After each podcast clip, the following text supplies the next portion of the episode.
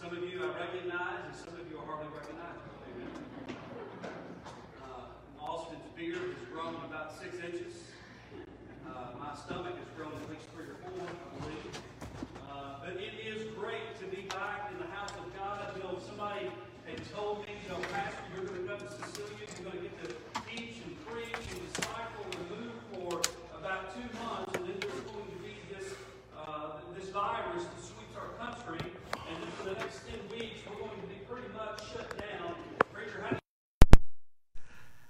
Nobody ever teaches you this. Nobody has ever prepared us for something like this. I can tell you this, over the last several weeks, one thing I have learned is I am not a TV evangelist. That is not what God made me for. I can promise you, preaching into this camera, which is having issues this morning, and it is not here, but preaching into a camera after about 10 weeks, it starts to get a little bit different because, you know, you can't see people's expressions. And the same really can be said this morning. Mm-hmm. I can see you though, Miss Ann. Amen. And so I know we are doing our best to make sure that we stay safe. I know we are doing our absolute best to keep this place as clean for you all and for all of us as we come in. You know, you've seen the steps that we have taken and everything to try to be as clean as possible for us. And listen, church, God is moving. God is working. And even as we have been shut down for the last 10 weeks, we have continued to minister.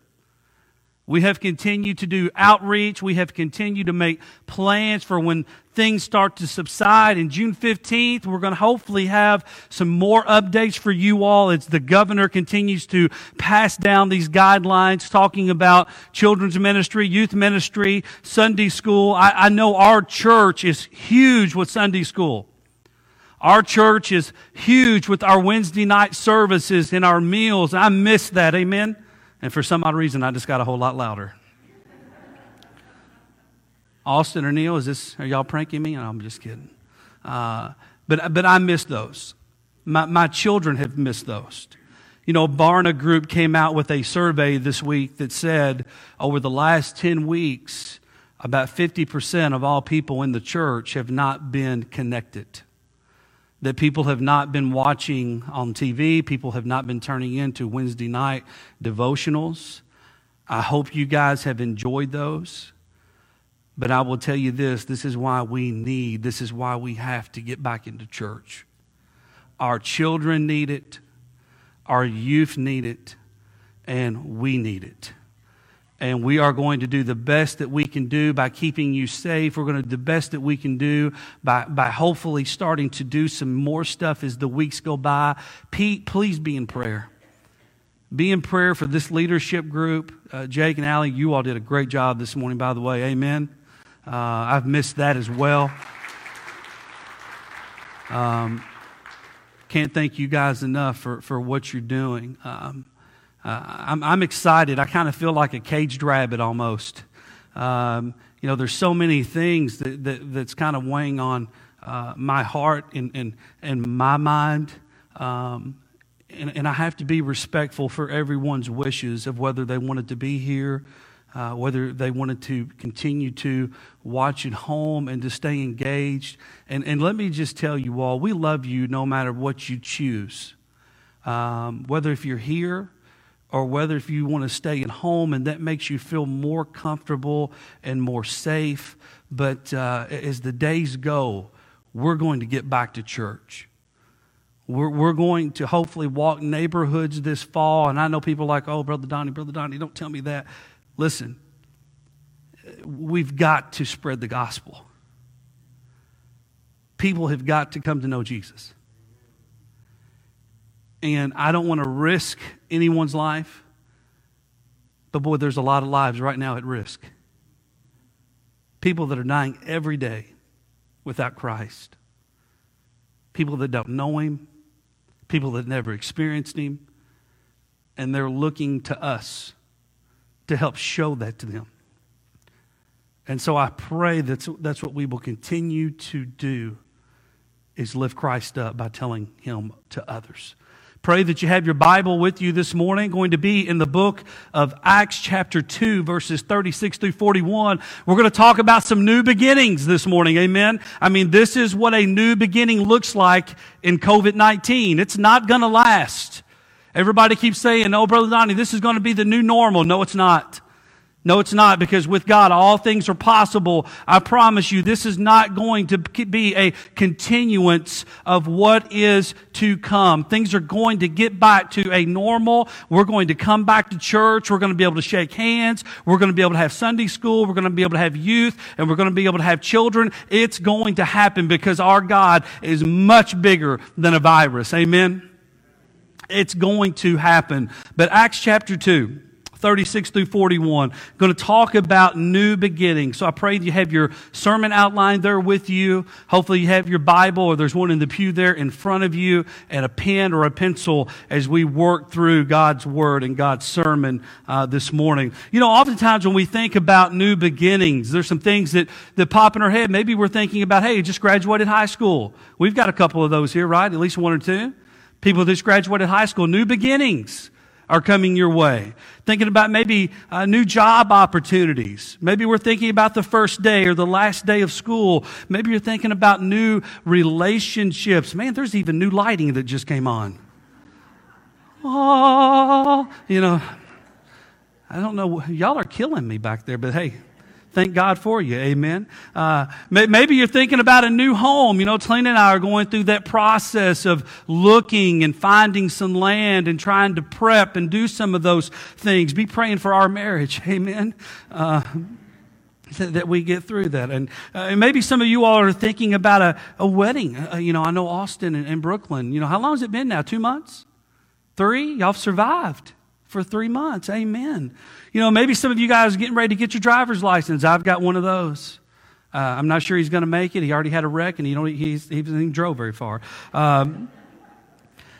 Maybe it's a first child.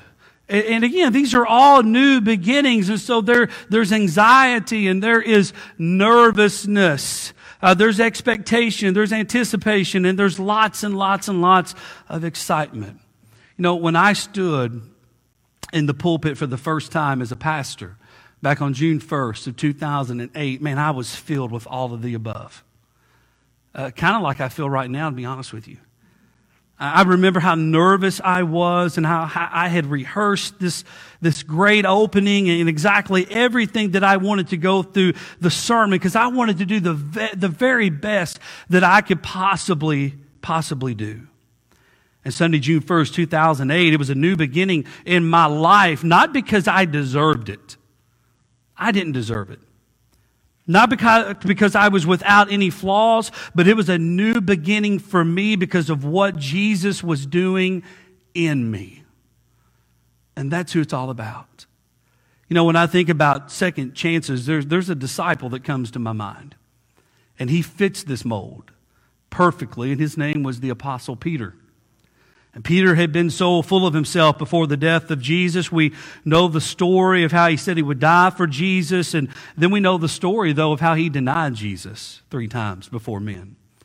And even after Jesus had risen, Peter was still going through the growth of fully understanding who Jesus was and the mission that Jesus had given them to go and make disciples unto all nations.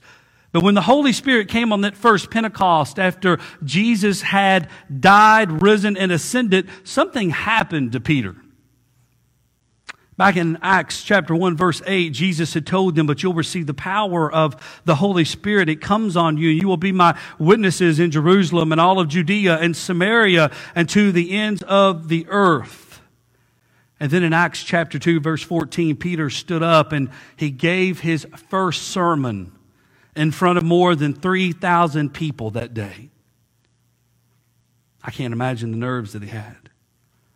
And this sermon, it wasn't rehearsed. The sermon didn't include some grand introduction or some type of funny punchlines. This sermon didn't have worship music to warm the hearts of the listeners. There wasn't a bulletin or a sermon outline for the folks to follow along with or to fill the blanks in. But something was different about Peter and his message.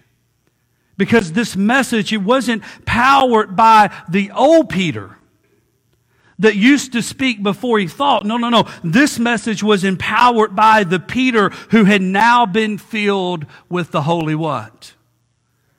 With the Holy Spirit. Now, I know we, Southern Baptist Church, we don't like to talk a whole lot about the Holy Spirit. We don't like to get too charismatic. We don't like to get too carried away. But man, there's something about the power of the Holy Spirit. Amen. There's something about the strength of the Holy Spirit. There's something about the Holy Spirit filling those who are called, the Holy Spirit, those that are Christians, filling us with the ability and the anticipation and the willingness to go out and to teach and to preach and to tell others about Jesus. But this new day wasn't just going to be about something new for Peter. No. This new day was going to be about someone new. For thousands. Let's read Acts chapter 2, verses 36 through 41. Listen to what the Word of God says. Therefore, let all of Israel be assured of this. God has made this Jesus, whom you crucified, both Lord and Christ. And when the people heard this, they were cut to the heart and said to Peter and all the other apostles, "Brothers, what shall we do?" And Peter replied, he said, "Repent and be baptized, every one of you, in the name of Jesus Christ, the forgiveness of your sins, and you will receive the gift of the Holy Spirit. This promise is for you and for your children and all those who are far off, for all whom our Lord, our God, will call." With many other words, he warned them and he pleaded with them, "Save yourself from this corrupt generation." And those who accepted his message were baptized. And about 3,000 were added to their number that day. Let's pray. Father, we thank you for this day that you've made. Thank you for the sunshine. Thank you for the beautiful day that you created. And God, as we've had the opportunity this morning to sing of your praises, Lord, thank you for letting us do that. Father, we've had the opportunity this morning to give of our gifts, our tithes, our offerings, dear God. Thank you for letting us get to do that. And God, now as we have come back together, as we have reassembled, as we have regathered, Lord, we tell you thank you for letting us be here, God. Lord, this is essential. This is essential for growth. This is essential for discipleship. Father, this is essential, God, as we continue to grow in our daily walk with you. And for people that don't know who Jesus is, God, this is so essential, dear Lord. And so, Father, as we talk about new beginnings this morning, Lord, maybe there's someone here right now that needs a new beginning. Lord, maybe there's someone here right now, their walk with you it's a crawl. They need a new beginning. Father, maybe there's someone here this morning that doesn't know Jesus as their Lord. Father, this can be a new beginning. And so, Father, I pray right now you're already opening up hearts, God. The Holy Spirit is already moving. And so, Lord, let this be a new day, a new beginning for all of us. For it's in the name of Jesus we pray, and all of God's people said, amen. Now, for those here this morning that profess to be a Christian, I want to ask you a quick question. Can you imagine if you had been one of the people in the crowd on the day of Jesus' crucifixion that screamed out those three words, "Take him away. Take him away." And then finally, crucify him. Here in verse 36, Peter stands before thousands of the same people that had denied Jesus as the Son of God, the same ones who maybe had spit on his face, the same ones who found him to be worse than a criminal, the same ones who may have yelled, "Crucify him," the same ones who watched him carry his cross after he was beaten nearly to death, and the same ones who more than likely stared in his face knowing they had sentenced him to death to be nailed upon a cross. Now, think about this. Why in the world would Peter waste his time? Why in the world would Peter waste his breath preaching to these same people, the ones that had put his Lord and his Savior to death. Why would he waste his time? These are the same ones, more than likely, that wanted to see him die. They wanted to get rid of him. They wanted him to be out of their presence. The ones that didn't believe, crucify him, take him away. Why in the world would Peter waste his time? Why would he waste his energy? Why would he waste his breath and all that was in him for these people? Well, this is where your sermon outline begins. Are you ready? Number one. New beginnings start with a new understanding of who Jesus really was. Who Jesus really is. This is what it was all about that day. There was a new start, and it had to begin with a new understanding of who Jesus really is. Peter says, God has made this Jesus. Now notice what he says here. He gets very personal. Whom you. You catch that? He didn't say your brother, your sister, your neighbor, your aunt, your uncle, your cousin. He said, you crucified, both Lord and Christ. Now remember, Peter had already reminded them of the prophecy of Joel. He'd already reminded them of the words of King David as he spoke of the resurrection of Christ and how the disciples had all been witnesses that Jesus had indeed risen from the what? From the dead.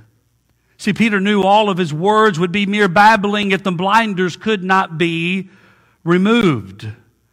And the crowd already thought they were drunk because some of the disciples that Jesus had given them the ability to speak in the tongue of every single individual in the crowd, no matter if they were Jews or if they had been converts to Judaism. And at first, Jesus had been nothing more than a Jew from Nazareth, whose father was nothing more than a carpenter. Jesus was some type of insane individual that had been given some type of power, but there was no way that he was the Son of God. There was no way that he was the anticipated Messiah. But all of a sudden, the promised Holy Spirit shows up. It fills the lives of the believers, and something happened to that crowd, and they couldn't explain what they saw and witnessed. So their minds start turning, the clock starts turning, the wheels start turning, thoughts start wandering, and they look at each other and they said, what does this mean? You know, the same issue is still alive and well today because many are still asking the question, well, who is this Jesus? And what does this mean? Well, let me say this, when miracles can't be explained, when the instances of the can't be explained start becoming more than just mere instances, people want to know, what does this mean? Well, I've witnessed that, amen. I've seen the miracles of Jesus. I've seen Jesus break the hearts of the most hardened. I've seen new lives come to new birth. I've seen hope for the hopeless. I've seen love for those that were unloving and willing to love people. I've seen Jesus knock down barriers that people thought could never be knocked down. I've seen Jesus do things and people said, I can't understand it. I don't know what's going on. How is this even possible? Well, you want a new beginning? Then understand this first. With Jesus, all things are what? Possible. It's possible. But understanding who Jesus is just the beginning. So we also need to understand number two. Are you ready? New beginnings also start with a clear understanding of who we what? Of who we are. In verse 37, Peter finally gets their attention. The Bible says these people, after hearing Peter's message, the Bible says they were cut to the what? I love seeing people get cut to the heart. Amen. On Sundays, I love it because they can't control it.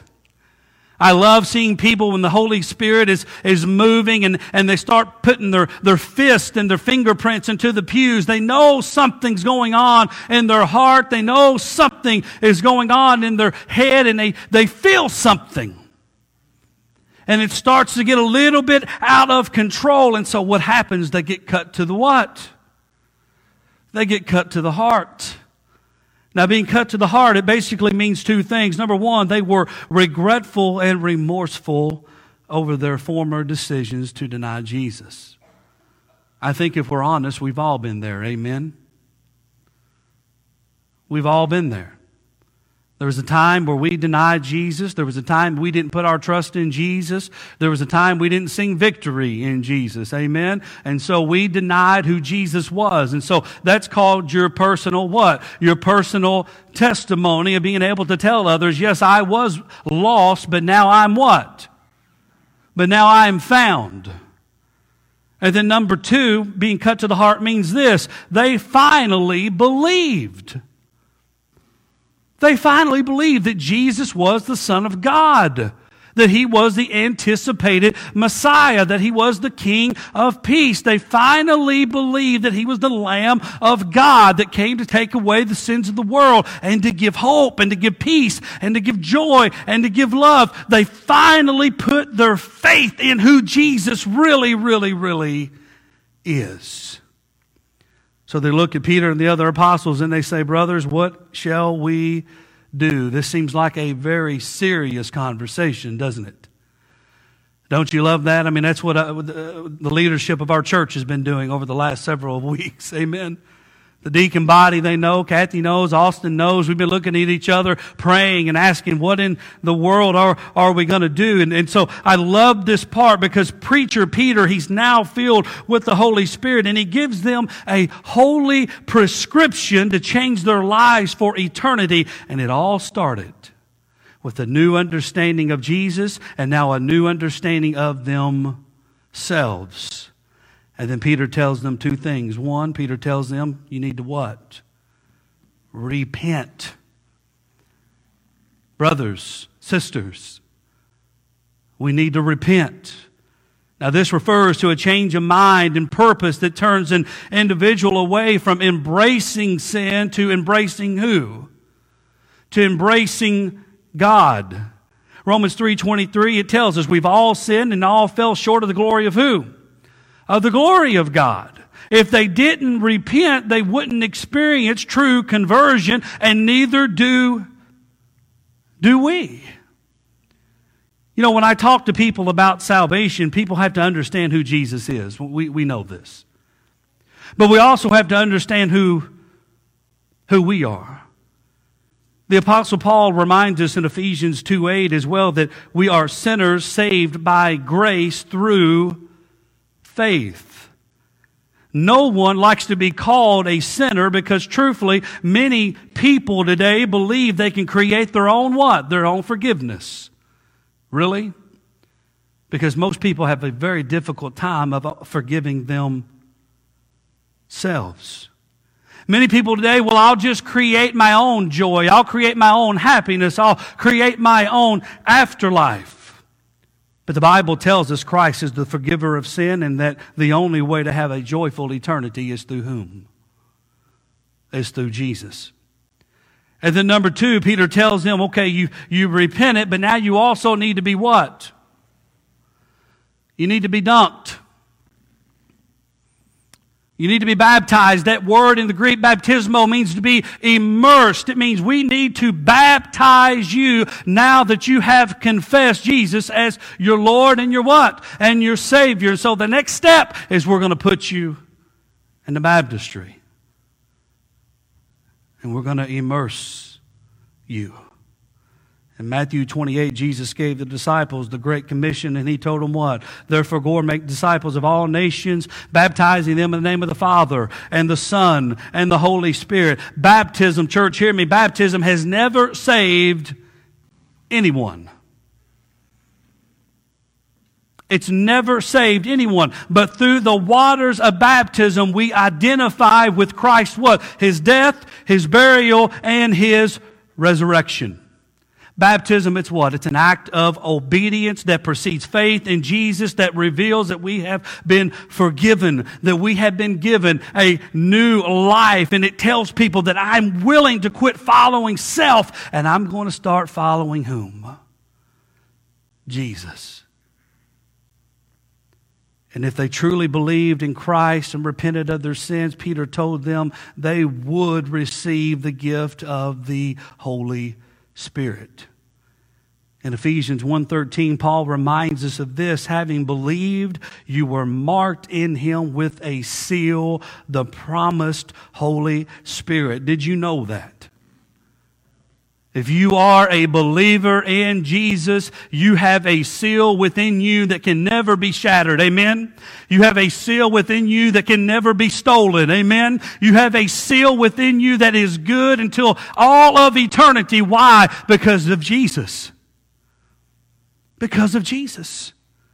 If I go, the Holy Spirit will what? He comes. And through him you shall be marked and you shall be sealed. What a great blessing that Jesus has given us. You want a new beginning? Who are you? Do you have new faith?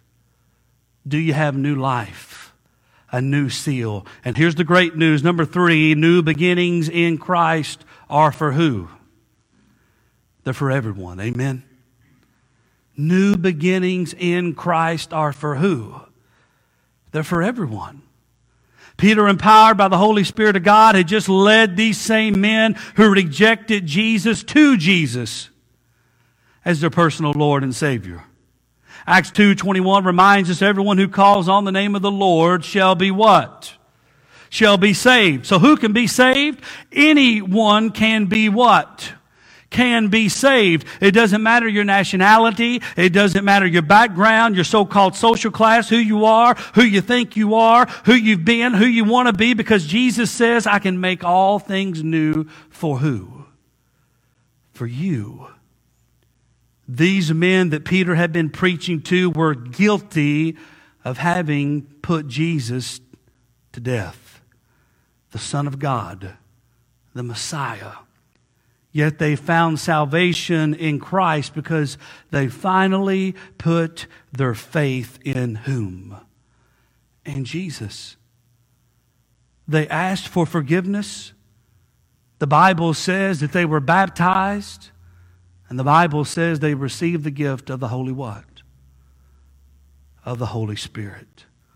The worst of the world saved by the Creator of the world, because God so loved the world, He gave His only begotten Son so the whole world could have a new beginning. Think about that. That's powerful, amen? See, we've done forgot amens. Got to give them time, brothers. We got to give them time. It's good to be back in God's house. Amen. He didn't give us the spirit of fear. He gave us the spirit of strength. It's time to celebrate that we get to come back. And not only does Jesus offer us a new beginning through him, but then the last one this morning. New beginnings in Christ also means we have a new what? A new family in God. You have a new family in God. Those who accepted the message, they were baptized. About 3,000 were added to that number that day. Think about this. A little group of 120 added over 3,000 new members to the church of Christ in one day. In one day. And Paul told the Christians at Corinth, he says, now you are the body of Christ, and each one of you is a part of it. We're all in this to what? We're all in this together. And that's all I've heard over the last 10 weeks. Is that we were all in this together. Well, you know what? That's one thing I know I agree with. He's right. We are all in this together. The Christian family, it's not perfect. There's going to be times of disagreements. There's going to be times of failures. There's going to be times of disappointments and letdowns, but we are to encourage one another. The Bible says that we are to love one another and we are to build up one another in Christ Jesus. Let me ask you a question. Are you ready? Are you looking for a new beginning today? You know, some people, they just wanted to come back to church today, amen? But getting the toes stepped on is a little bit different process. Feeling the Holy Spirit move, feeling something tugging at your heart, feeling something that you can't control. These are things that we're always not real comfortable with. Do you know who Christ is? Do you know who you are? When's the last time you looked in the mirror and you really thought to yourself, you know, Father, you and I are in a good place? When's the last time that you could say that? God, you and I right now, we're good, Lord. I'm reading my Bible. I'm praying for people. I'm attending church. I'm giving the way that I should be giving. I'm loving the way that I should be loving. I'm walking the way that I should be walking. I'm doing the things that I should be doing. When's the last time? Now, come on now. When's the last time that you looked in the mirror? Not your daily grind, not your daily what you're used to, but when's the last time that you got up and you looked in the mirror and you said, God, I know you and I are good. This day they weren't good, but they got good. Amen? They got real good. Maybe you're already a Christian, but your life needs to be recentered on Jesus. Think about this, and we're almost ready to close. An unbelieving audience turned to a believing audience that day because they asked, what shall we do? What shall we do? And they responded in a new way, and they were given a new life. Amen.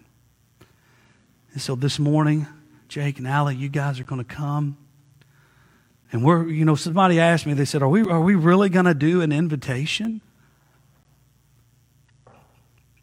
Well, here's what we're going to do. You ready? We're going to have a time of invitation. This offering is for you. Our offering. This invitation is for you. You want to come, you want to pray, you want to bring your family up here and you want to pray. This is your altar. This is your opportunity.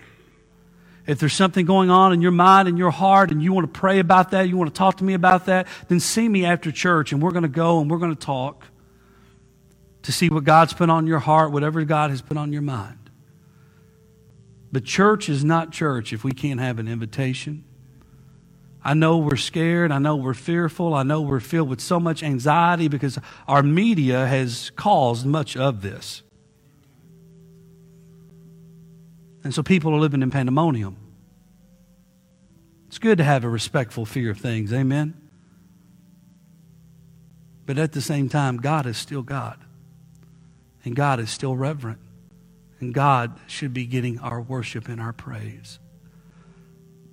And so we're going to give you this opportunity to come and to pray, your family, whoever it is, and then we'll close in prayer.